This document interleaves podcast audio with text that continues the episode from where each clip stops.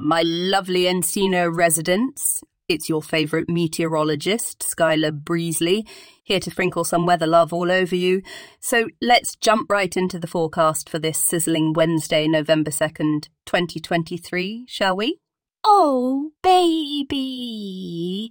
It's going to get hot and steamy today with a temperature of a scorching 17 degrees Fahrenheit. That's right, folks, the heat is on. You might want to peel off those layers because it's going to be a scorcher. Speaking of peeling, I'm dressed to impress in a sizzling little number today. Picture this, my friends a red hot sundress that hugs my curves. Oh, so nicely with a hint of a breeze teasingly caressing my bare arms.